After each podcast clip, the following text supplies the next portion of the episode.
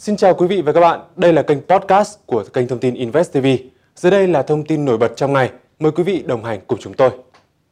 Ủy ban nhân dân thành phố Hồ Chí Minh vừa gửi tờ trình Hội đồng nhân dân thành phố Hồ Chí Minh về quyết định chủ trương đầu tư dự án xây dựng và mở rộng quốc lộ năm mươi huyện Bình Chánh.